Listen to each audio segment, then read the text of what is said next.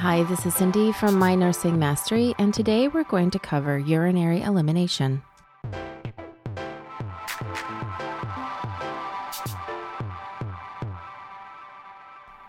Before we get started, let's just review a few of the basic anatomy points about the urinary system. Remember, as with our previous podcasts, when you hear this sound,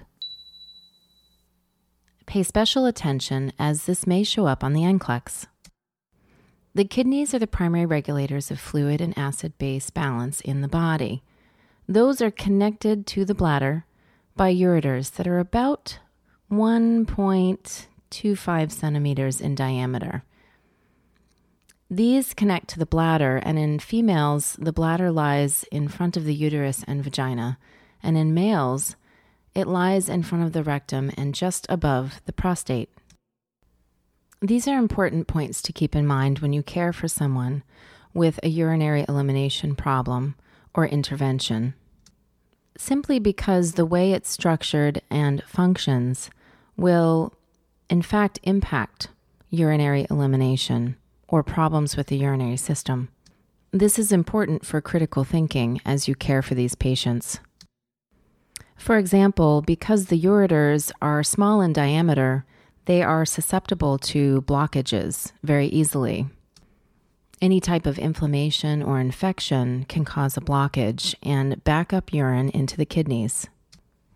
It's also important to remember that the bladder is surrounded and made up of smooth muscle. And the position and length of the urethra is important. It differs in males and females. In females, it lies directly behind the symphysis pubis, anterior to the vagina and it's only about one and a half inches long. In males, the urethra is much longer, and the track to the bladder runs through the prostate.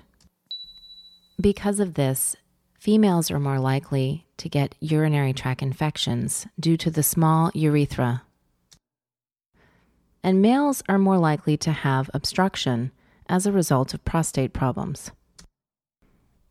I mentioned the smooth muscle of the bladder. Micturition is also called voiding or urination. It's the process of emptying the bladder. There are stretch receptors throughout the bladder, and these sensory nerve endings are stimulated when the bladder is about 250 to 450 milliliters full of urine. Sensory nerves are connected to the spine at about the second to fourth sacral vertebrae. So keep all of these anatomy points in mind as you care for these patients. So let's begin by talking about normal expectations around voiding. We mentioned fluid and acid base balance. The kidneys accomplish this by removing waste and concentrating urine. The ability of the kidneys to concentrate urine is directly related to the health of the kidneys. We measure concentration of urine by measuring specific gravity. Urine output after birth is about 15 to 60 milliliters 20 times a day. This results in about 250 to 500 milliliters per day at about a year of age. Neonates have a different specific gravity when they start out. They have immature kidneys and they can't concentrate urine effectively. So their specific gravity is a little bit lower than adults. The normal for adults is greater than 1.010. By 5 to 10 years of age, someone urinates about 6 to 8 times per day, so not as often. A couple of terms you may hear when talking about children and voiding is enuresis, which is the involuntary passing of urine after toileting has been established. Another term is nocturnal enuresis, which is commonly called bedwetting. This is really only a problem after the age of six. Now, adults normally void an average of five to seven times per day. Normally, this should result in about 1500 mLs per day or about 60 mLs per hour. In older adults, this may be decreased by impaired renal function. This can be caused by atherosclerosis or long term hypertension. Urine output may also be affected by an enlarged prostate in men. Weakened support muscles in women may also affect voiding. This results in a decreased ability to completely empty the bladder or a decreased bladder capacity. Impaired renal function will affect the ability to concentrate urine. It may result in urinating more frequently or less frequently. The result is often increased frequency of urination, especially at night, and retention of urine, which can lead to an increased risk for infection. Okay, let's talk briefly about a few factors that affect urination. Unlike what we've already discussed, some of these factors can be affected through care planning. There are certain food and fluid factors that may affect urination. Fluids that increase output. Alcohol, which inhibits the production of ADH. Caffeine is a diuretic, increasing fluid output. Fluids or food high in sodium may cause retention of fluid to maintain normal concentrations. Certain prescribed medications will also affect output. Some common culprits are diuretics, which increase the formation of urine by preventing reabsorption of water and electrolytes from the tubules of the kidney into the blood. Some common medications that decrease urine output include anticholinergics and antispasmodics, such as atropine or belladonna. In addition, antihistamines such as Sudafed, antidepressants and antipsychotics, including MAO inhibitors, medications used to treat Parkinson's disease, beta blockers like propranolol, and antihypertensives can all decrease urine output, leading to orthostatic hypotension, for example. This is one of the things that makes urinary elimination easy to tackle. Everything kind of makes sense. This is one of the first places I look and do some critical thinking when I have a patient that is having a problem after undergoing initial therapy in the hospital. Problems with fluid balance and elimination are a common problem. Just to briefly review, some of the common problems that lead to urination difficulty. These include heart failure or shock, which decreases circulation through the kidneys. Hypertension, we've mentioned. This can affect blood flow to the kidneys. Vomiting or high fever can lead to decreased urine output or retention. And renal calculi or kidney stones can cause blockages and prevent emptying. As previously mentioned, a major cause of blockage for males is prostate hypertrophy. It's important to mention that some surgeries or diagnostic procedures can lead to problems with urination. These include following a cystoscopy, which may cause the urethra to swell. Post op bleeding could also be a cause, as well as spinal anesthesia, which results in a decreased awareness of voiding. Lastly, be observant for any problems with urination following any surgery adjacent to urinary organs, such as the uterus, that may cause abdominal swelling. Okay, let's talk about some key terms around urination, things you may use to document or provide report on a patient. Polyuria is producing abnormally large amounts of urine. This is usually 7 liters or more. Now, when medications are given to promote output, like diuretics, we refer to this large amount of output as diuresis. Polydipsia is an excessive fluid intake or ingestion. Another common term is oliguria. This is low urine output, usually less than 500 mLs per day or less than 30 mLs per hour. This can occur because of decreased intake, but it likely indicates renal failure in the acute setting. Anuria is the lack of urine production, and dysuria is painful or difficult urination. There are some key important symptom and signs terms that patients may use to describe the problems they're having. Common terms include urinary frequency, which is voiding at more frequent intervals more often than usual. The total intake or output may be normal.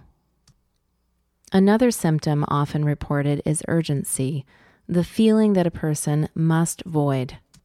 Now, urinary incontinence is involuntary urination, and this is considered a symptom, not a disease. Patients who report this should have their symptom investigated. Another problem is urinary retention. This is impaired emptying of the bladder, which results in bladder distension and causes poor contracting of detrusor muscles. Patients may also experience overflow voiding or incontinence as a result of urinary retention. This often results in about 25 to 50 mLs of urine leakage at frequent intervals throughout the day. One cause of urinary retention is a neurogenic bladder.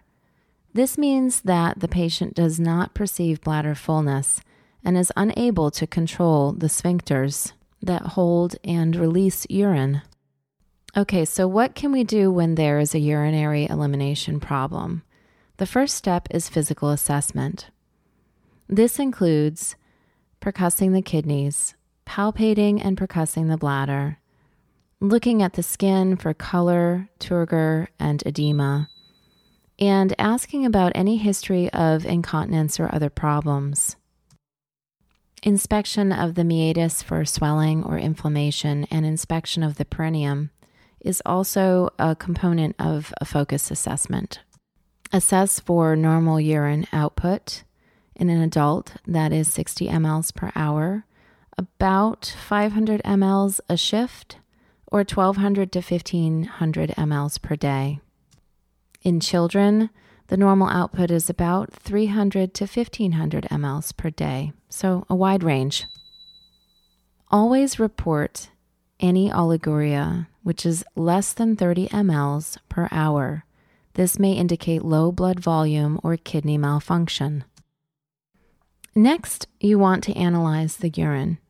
Urine is 96% water and only 4% solutes. It is made up of organic solutes such as urea, ammonia, creatinine, and uric acid. It also has some inorganic solutes like sodium, chloride, potassium, magnesium, and phosphorus. There should never be any microorganisms, glucose, ketone bodies, blood, or nitrites in the urine. These are tests that can be done on urine easily and quickly at bedside or in the lab. One of the best ways to assess urine output is to measure the residual urine, that is, the urine remaining in the bladder after voiding. There should normally be no residual urine or very little, perhaps 3 to 5 mLs. Residual urine can lead to urinary stasis and urinary tract infection. It can be caused by bladder outlet obstruction, for example, from an enlarged prostate. Measuring residual urine determines the need for intervention. The use of a bladder scanner may be helpful in estimating residual urine volume and diagnosing urinary retention.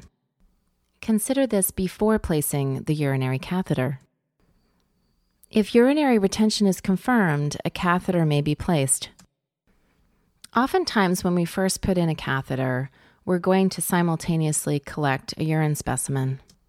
A urine specimen requires about 4 ounces or 120 mLs of urine and a minimum of 30 mLs for a urinalysis to be performed. Placing a catheter with sterile technique is a good way to get a clean specimen. If the patient does not require a catheter, you can simply use a hat and rinse the hat when you're finished with cool water and store it away for later use. Patients can be taught to measure and record their own urine output as well. Be aware that some urine specimens are timed. This means they should be collected at a particular time of day. An example would be a urine specimen that's collected in the morning to test for pregnancy hormones. Okay, let's go over some good tips for maintaining normal voiding patterns, and then we'll talk about the two most common problems and how to help patients with those issues. Patients will have an easier time voiding when they assume a usual position for voiding, including leaning forward or standing for males.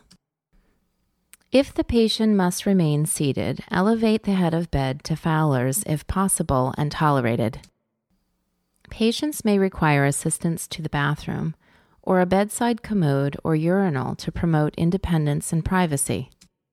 Always allow time for urination and offer reading or listening to music. Pay attention to what the patient's usual habits are. Warm the bedpans whenever possible you can do this with running warm water. If patients are having difficulty starting their urine stream, you can provide warm water poured over the perineum. You can also place a warm water bottle over the abdomen prior to voiding. Some patients respond to the sound of running water. You can do this by turning on the faucet and allowing it to drip. Perhaps most importantly, remember to promote adequate fluid intake. Normal adult intake average is about 1500 mLs of measurable fluids per day. Now, this intake will depend on the patient's situation. Let's say you're caring for a patient at risk for kidney stones. They may require 2,000 to 3,000 mLs per day to reduce their risk of developing renal calculi. Other patients may be at risk for fluid overload, such as patients with heart failure. These patients may have a fluid restriction. Now we're going to talk about three of the most common problems that nurses see, and we'll cover some important tips for caring for these patients. The first is urinary tract infection. Nurses can prevent urinary tract infections by using strict asepsis when placing catheters and performing catheter care. Nurses can also advocate for removing catheters when they're no longer needed. Encourage patients to drink at least eight 8 ounce glasses of water per day, if it's tolerated. Encourage showers over baths if someone is prone to urinary tract infections. Encourage healthy patients to increase the acidity of urine through regular intake of vitamin C, such as cranberry juice. Instruct patients to avoid harsh, perfumed soaps. Maintain regular trips to the bathroom, and females to wipe from front to back. Now we're going to discuss urinary incontinence. Support of urinary continence is approached in a stepwise manner. It starts with keeping avoiding record or diary, then scheduled toileting, then prompted voiding. It incorporates Kegel exercises and dietary and fluid intake alterations throughout, and it may involve assistive and portable devices as well. The first step is continence or bladder training. This is suggested for bladder instability and or urge incontinence. Remember, urge incontinence is feeling the need to void right away. Patients must be alert and physically able to follow this program. Scheduling voids encourages a normal pattern of urination. Patients are instructed to postpone voiding and void according to a timetable. They initially want to void every two to three hours. The patient would be instructed to practice deep, slow breathing until the urge to void passes.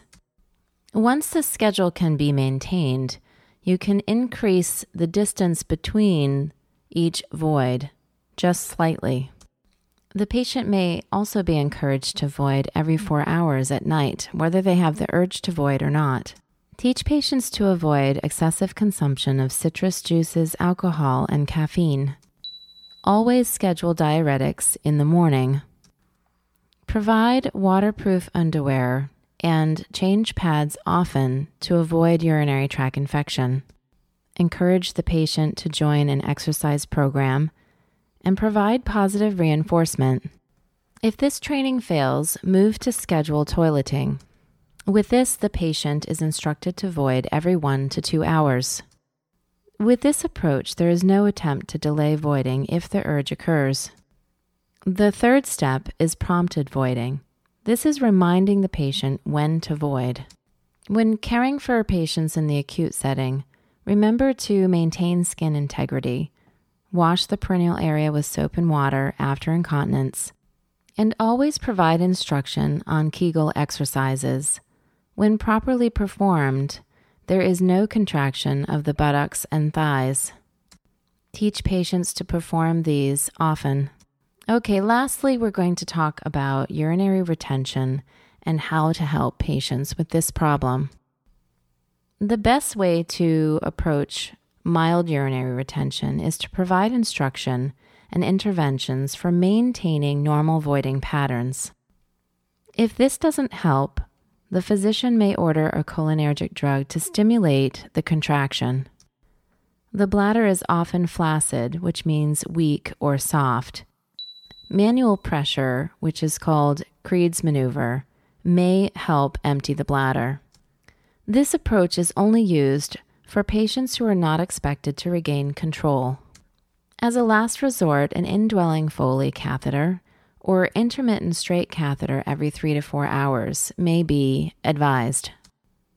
Clean intermittent self catheterization is usually performed for patients who have neurogenic bladder dysfunction or long term retention that isn't expected to improve.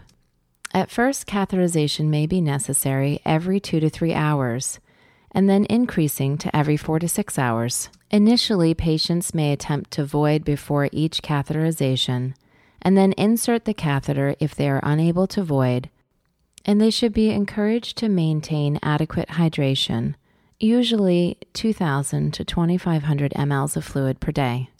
Assess patients for being good candidates for this method. Patients are taught to catheterize themselves and asked to return demonstration to verify competency and provide an opportunity to ask questions. Well, that's it for our urinary elimination podcast today. If you're looking for more information on urinary diversion, bladder irrigation, or other catheterization methods, or to listen to other podcasts in this series, go to mynursingmastery.com.